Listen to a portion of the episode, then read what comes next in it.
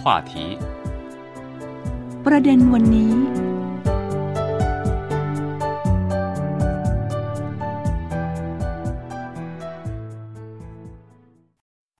สวัสดีค่ะ คุณผู้ฟังค่ะ ต้อนรับสู่รายการประเด็นวันนี้ค่ะ วันนี้คุณผู้ฟังกลับมาพบกับคุณซุนเจิง และดิฉันทพีพันธ์วงกรประเวศค่ะ สวัสดีค่ะ คุณซุนเจิงค่ะ สวัสดีครับ คุณรัพิพันธ์และท่านผู้ฟังทุกท่าน ค่ะ ครั้งที่แล้วนะคะ คุณซุนเจิงก็มาแนะนำเกี่ยวกับเทคโนโลยี ความก้าวหน้าพัฒนาของจีนนะคะสำหรับวันนี้ก็มีอีกหนึ่งเทคโนโลยีเหมือนกันนะคะ ที่อยู่ใกล้ตัวพวกเรามากด้วยก็คือ การใช้งานสมาร์ทโฟนค่ะ ซึ่งสมาร์ทโฟนของจีนเนี่ยก็ถือว่ามีระดับนะคะ อันดับอยู่ในอันดับต้นๆเลยในระดับโลกเลยด้วยใช่ไหมคะอืมใช่ครับอ่าปีหลังๆนี้สมาร์ทโฟนของจีนพัฒนาไปอย่างรวดเร็ว โดยมีฟังก์ชันทรงพลังมากขึ้นอย่างต่อเนื่อง เช่น การติดตั้งกล่องกันน้ำ และการชาร์จเร็วระดับสูงเป็นต้น ไม่เพียงแต่ได้รับความนิยมในตลาดจีนอย่างกว้างขวางเท่านั้นอ่าหากยังนับวันได้รับความชื่นชอบจากผู้บริโภคประเทศต่างๆทั่วโลกมากยิ่งขึ้นค่ะ มองในด้านสิทธิบัตรการประดิษฐ์เทคโนโลยีเครือข่ายการสื่อสารไร้สายทั่วโลก ปี 2020 บริษัทหัวเว่ยของจีน มีการยื่นโจทย์สิทธิบัตรที่เกี่ยวข้อง 8,607 ประการ เป็นอันดับแรกของโลก และบริษัทโอโบของจีน ยื่นโจทย์สิทธิบัตรด้านนี้ 5,353 ประการนับเป็นอันดับที่ 3 ของโลก และใน 10 อันดับแรกนี้มีบริษัทจีน4รายอ่าก็ต้องบอกว่าอันดับต้นๆนี่คือเป็นหนึ่งในใจใครหลายคนด้วยนะคะกับยี่ห้อต่างๆ ของจีน แล้วก็ช่วงหลายปีมานี้ค่ะ ธุรกิจโทรศัพท์มือถือของจีนนี่ต้องบอกว่ามีการแสวงหาความก้าวหน้าอย่างต่อเนื่องเลย ไม่ว่าจะในเรื่องของการออกแบบ การผลิตนะคะการแปรรูปแล้วก็ขั้นตอนอื่น ๆ ที่เกี่ยวข้องเนี่ยก็มีพร้อมเลยนะคะสมาร์ทโฟนของจีนในปัจจุบันก็ได้บรรลุผลคืบหน้าอย่างใหญ่หลวงด้วย สำหรับวิสาหกิจห่วงโซ่อุปทานที่เกี่ยวข้องนะคะ ก็ต้องบอกว่าเติบโตขึ้นอย่างรวดเร็ว อย่างปีที่ผ่านมานะคะ ปี 2021 ยี่ห้ออีกหนึ่งยี่ห้อสำคัญเลยก็คือ Xiaomi ค่ะ แล้วก็ยังมี oppo นะคะ แล้วก็ vivo ของจีนนี่แหละ ที่ถือว่าเข้ามาอยู่ 5 อันดับแรก ของบริษัทผู้ผลิตสมาร์ทโฟน ในเอเชียแปซิฟิกแล้วก็รวมไปถึงทั่วโลกเลยค่ะครับบริษัทสมาร์ทโฟนของจีน วิเคราะห์ความชื่นชอบของผู้บริโภคท้องถิ่นต่างๆ ทั่วโลก ได้ผลิตและส่งออกสมาร์ทโฟน ที่มีความจุแบตเตอรี่สูงลำโพงพลังสูง และชัดเร็วระดับสูงไปยังตลาดโลกอ่าเนื่องจากมีห่วงโซ่อุตสาหกรรมที่สมบูรณ์แบบ บริษัทจีนสามารถควบคุมต้นทุนในขั้นตอนต่างๆ ด้วยดี สมาร์ทโฟนของจีนจึงมีการตั้งราคาถูก ขณะที่รักษาคุณสมบัติสูง จึงเป็นสาเหตุสำคัญที่ได้รับความชื่นชอบจากผู้บริโภคต่างประเทศอย่างมาก ใช่ค่ะ คุณสมบัติหลาย ๆ อย่างนะคะที่ถูกใจสำหรับดิฉันเลยก็ในเรื่องของความจุแบตเตอรี่แล้วก็ชาร์จเร็วนี่แหละค่ะ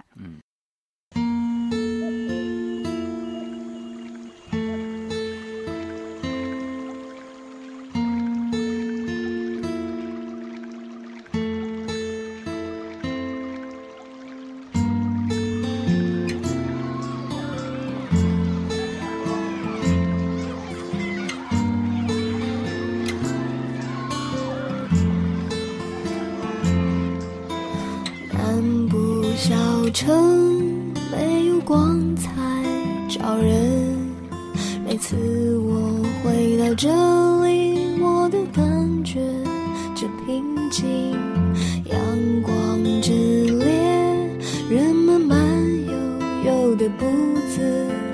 零落的草帽，我在的花。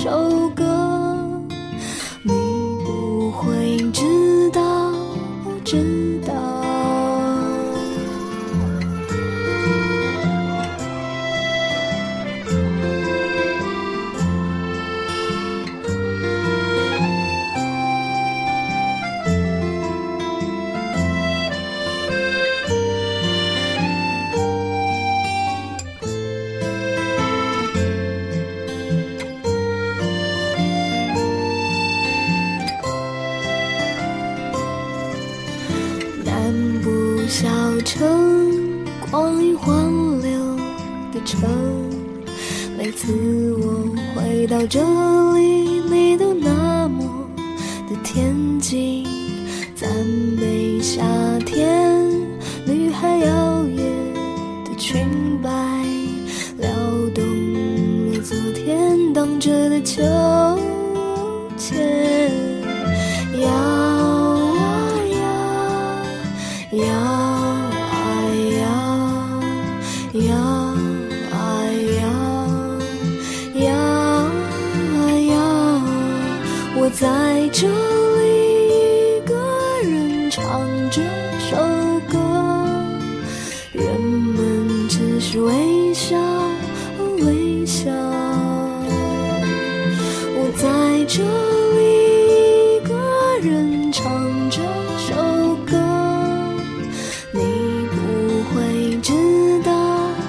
知道。我在这里一个人唱这首歌，人们只是微笑，微笑。我在这里一个人唱这首歌，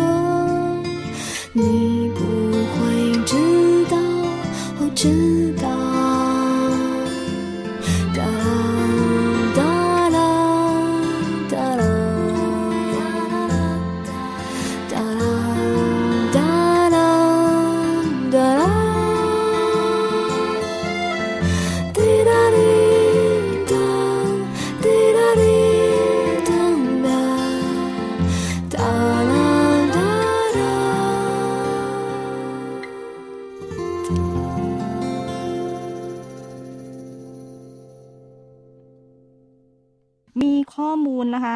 สถิติระบุว่าปี 2021 นั้นยอดการผลิตสมาร์ทโฟนของจีนเนี่ยถือว่าเป็นอันดับแรกทั่วโลก สัดส่วนของพลังการผลิตนะคะโทรศัพท์มือถือของจีนเนี่ยคิดเป็นประมาณร้อยละ 70 ในโลกเลยนะคะ ก็นับว่ามีฐานะสำคัญแล้วก็มีอิทธิพลสูงในขั้นตอนการผลิตการประกอบการแล้วก็ในระดับนะคะ วงจรห่วงโซ่อุปทานทั่วโลกเลยค่ะ อืมครับ เมื่อปี 2009 บริษัท Oppo เข้าตลาดประเทศไทยอืมและเริ่มขยายธุรกิจในตลาดเอเชียตะวันออกเฉียงใต้ ด้วยการพัฒนาเป็นเวลากว่า 12 ปี บริษัท Oppo ได้ขยายธุรกิจไปยังประเทศต่างๆ กว่า 40 ประเทศ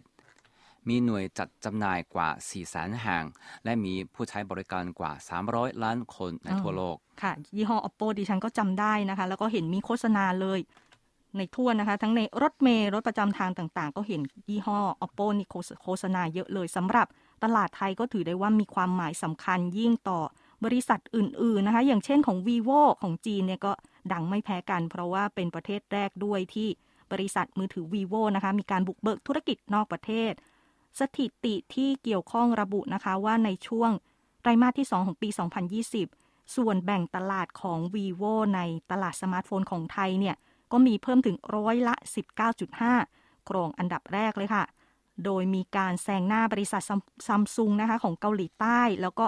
รวมไปถึงบริษัท Apple นะคะของสหรัฐด้วย การพัฒนาที่เป็นเวลา 6 ปีของบริษัท vivo ก็มีการส่งออกผลิตภัณฑ์ แล้วก็บริการแก่ประเทศต่างๆ ทั่วโลก รวมแล้วนะคะกว่า 30 ประเทศด้วยกัน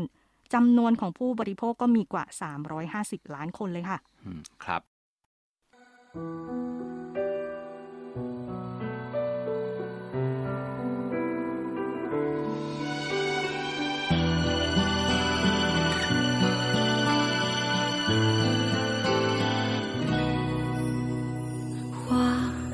在溪边的笑颜，忘了摘下时的缺。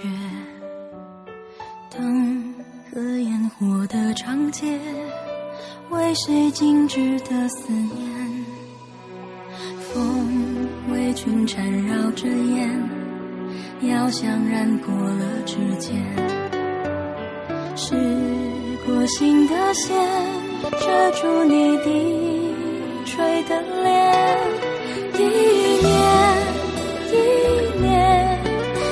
记得那天，屋檐下的雪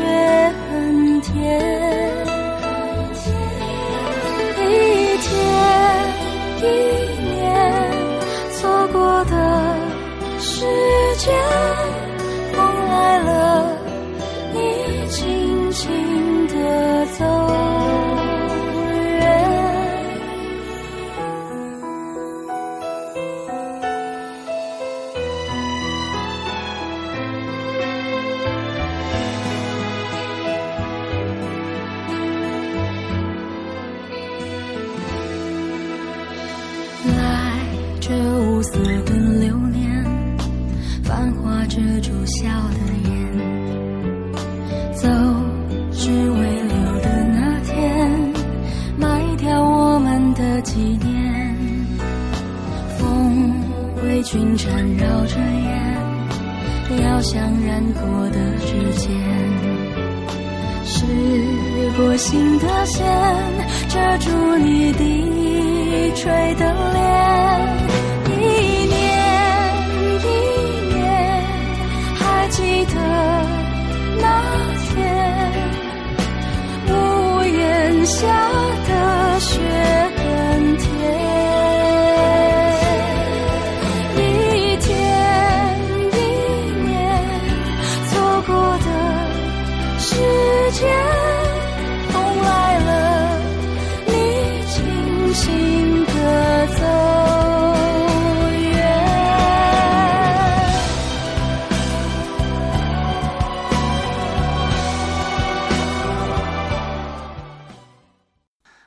หลังๆนี้อินเดียก็รับรองโทรศัพท์มือถือยี่ห้อจีนต่างอืมๆอ่ารวมถึง Xiaomi หัวเว่ยเป็นต้น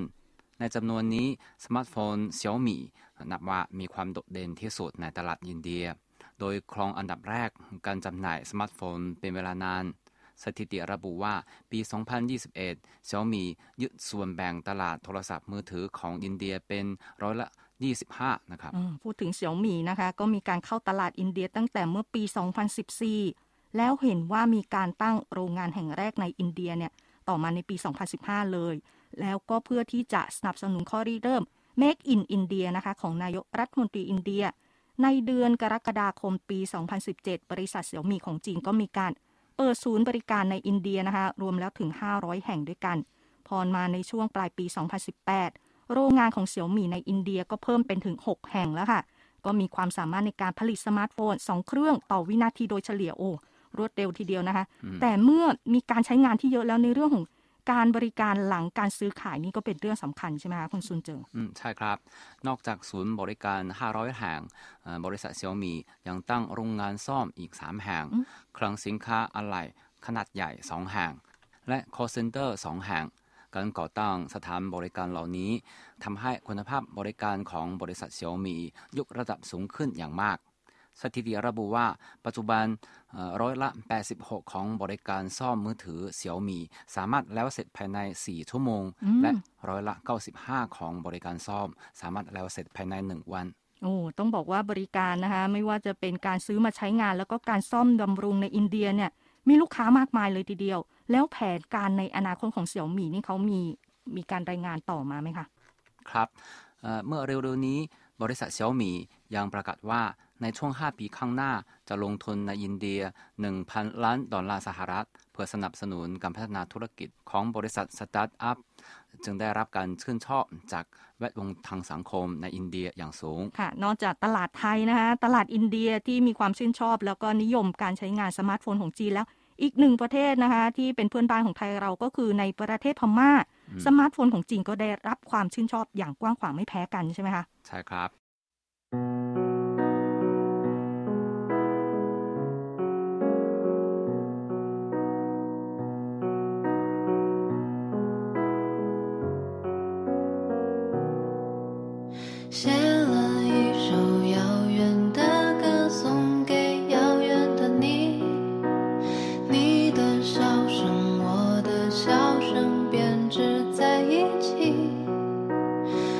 是我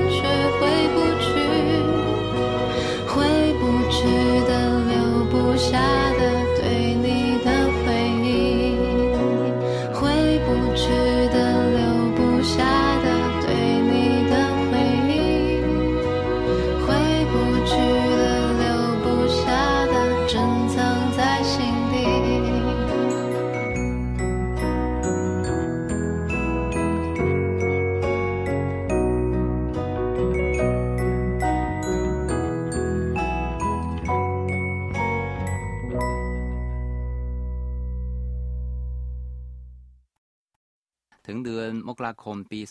2020 อัตราการใช้อินเทอร์เน็ตในพม่ามีถึงร้อยละ 41 ชาวพม่ามีโทรศัพท์มือถือประมาณ 68 ล้านเครื่อง โดยเฉลี่ยแล้วนับว่าชาวพม่ามีมือถือหนึ่งเครื่องต่อคนแล้ว สถิติแสดงว่าถึงไตรมาสที่ 3 ปี 2020 ยี่ห้อเสี่ยวหมี่ ฮวาเว่ยและ Oppo ของจีน ครองส่วนแบ่งตลาดโทรศัพท์มือถือในพม่าร่วมร้อยละ 66อ่าเป็นส่วนสูงทีเดียวนะคะ แล้วก็ปัจจุบันร้อยละ 55 ของประชากรในพม่า ที่มีอายุต่ำกว่า 30 ปี แล้วก็ส่วนใหญ่มีรายได้ไม่มากนะคะ ก็ทำให้ผู้คนในพม่าเนี่ยถือราคาของมือถือเป็นจุดสำคัญอย่างหนึ่งเลย โดยบริษัทเสี่ยวมีหัวเว่ยแล้วก็ oppo ของจีนนี้นะคะ กล่าวได้ว่ามีประสบการณ์สูง ด้านการบุกเบิกธุรกิจในตลาดเมืองเล็ก แล้วก็ในเขตชนบทของจีนก็มีความถนัดนะคะ ที่จะเน้นความคุ้มค่าของมือถือเป็นตัวหลักเลย ที่จะชูในเรื่องของการโฆษณานะคะ ก็ถือว่ามีความได้เปรียบกว่ามือถือซัมซุงแล้วก็ Apple ในตลาดพม่าอย่างเห็นได้ชัดนั่นเองค่ะ ครับแล้วปี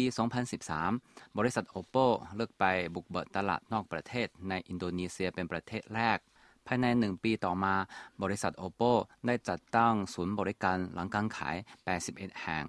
ในอินโดนีเซีย เพื่อเสริมบริการหลังการขายแก่ผู้บริโภคท้องถิ่น เมื่อเดือนเมษายนปี 2015 Oppo ลงทุนก่อตั้งโรงงานผลิตโทรศัพท์มือถือในอินโดนีเซียแห่งแรก ซึ่งมีศักยภาพการผลิตมือถือปีละ5แสนเครื่องนะครับ อืมนะคะ นอกจากในเรื่องของ บริการหลังการขายที่เป็นที่ถูกใจ แล้วก็ความคุ้มค่าคุ้มราคาของมือถือจีนแล้ว ชาวอินโดนีเซียนะคะเขามีการนิยมใช้โซเชียลมีเดียเป็นพิเศษด้วยนะคะเพราะฉะนั้นในเรื่องของการเซลฟี่ด้วยมือถือก็ถือว่าเป็นฟังก์ชันสำคัญที่สุดประการหนึ่งเลยที่ทำให้ผู้ใช้มือถือชาวอินเดียรวมไปถึงชาวไทยอย่างดิฉันด้วยนะคะ ก็นิยมชื่นชอบนะคะคุณซุนเจิงอืมใช่ครับเอ่อบริษัท Oppo จึงโฟกัสฟังก์ชันดังกล่าวอืมวิจัยและผลิตอ่าสมาร์ทโฟนรุ่น F ซึ่งเน้นเซลฟี่เป็นพิเศษเมื่อปี 2016ค่ะไม่ถึงครึ่งปีก็บรรลุกว่าเอ่อ30%ของยอดการขายมือถือ Oppo ในอินโดนีเซีย ปี 2021 ส่วนแบ่งตลาดของ Oppo เป็นอันดับแรกในตลาดสมาร์ทโฟนอินโดนีเซียอานอกจากในตลาดเอเชียจะมือถือจีน สมาร์ทโฟนของจีนจะเป็นที่ครองใจแล้วนะคะก็เชื่อว่าในทวีปต่างๆนะคะ รวมไปถึงเอ่อแอฟริกาแล้วกันไกลออกไปหน่อยก็เป็นที่ครองใจเหมือนกันค่ะ เวลาของรายการวันนี้นะคะ ใกล้หมดลงแล้ว ขอบคุณคุณผู้ฟังทุกท่านที่ติดตามนะคะ กลับมาพบกับคุณซุนเจิง และดิฉันทพีพันวงกรบรเวศกันใหม่คราวหน้า วันนี้ลาไปก่อนแล้ว สวัสดีค่ะ ขอบคุณครับ สวัสดีครับ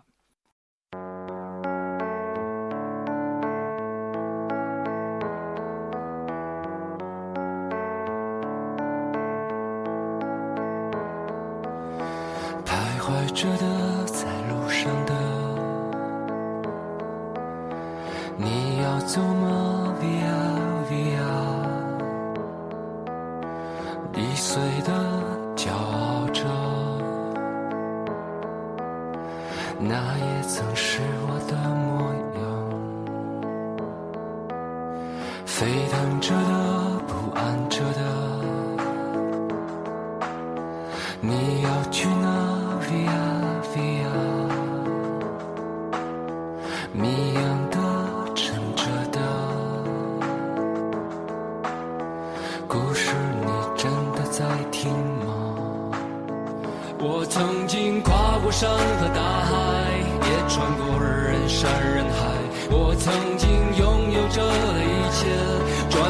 都飘散如烟。我曾经失落失望，失掉所有方向，直到看见平凡才是唯一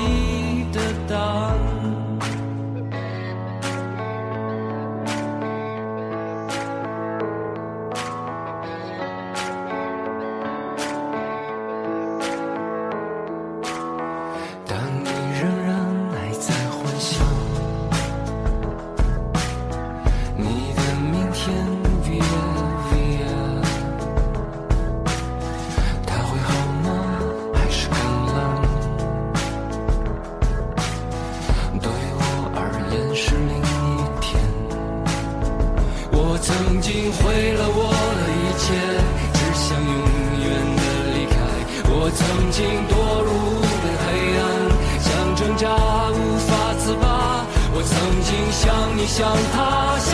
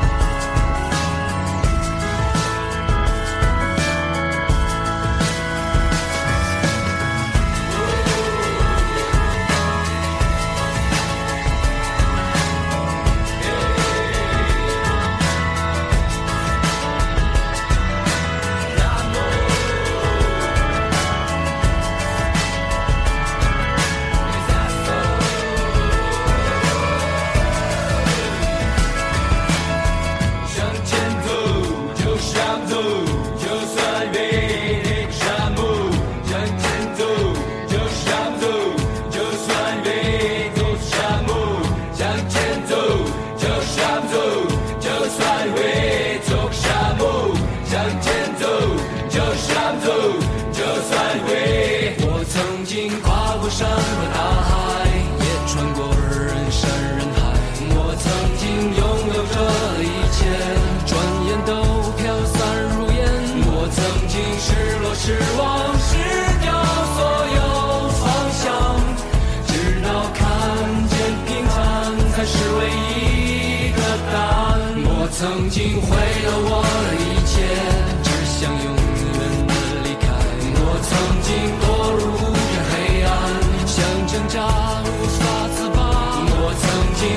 你想他想那野草野花。绝望着渴望着也哭也笑平凡着。我曾经跨过山和大海也穿过人山。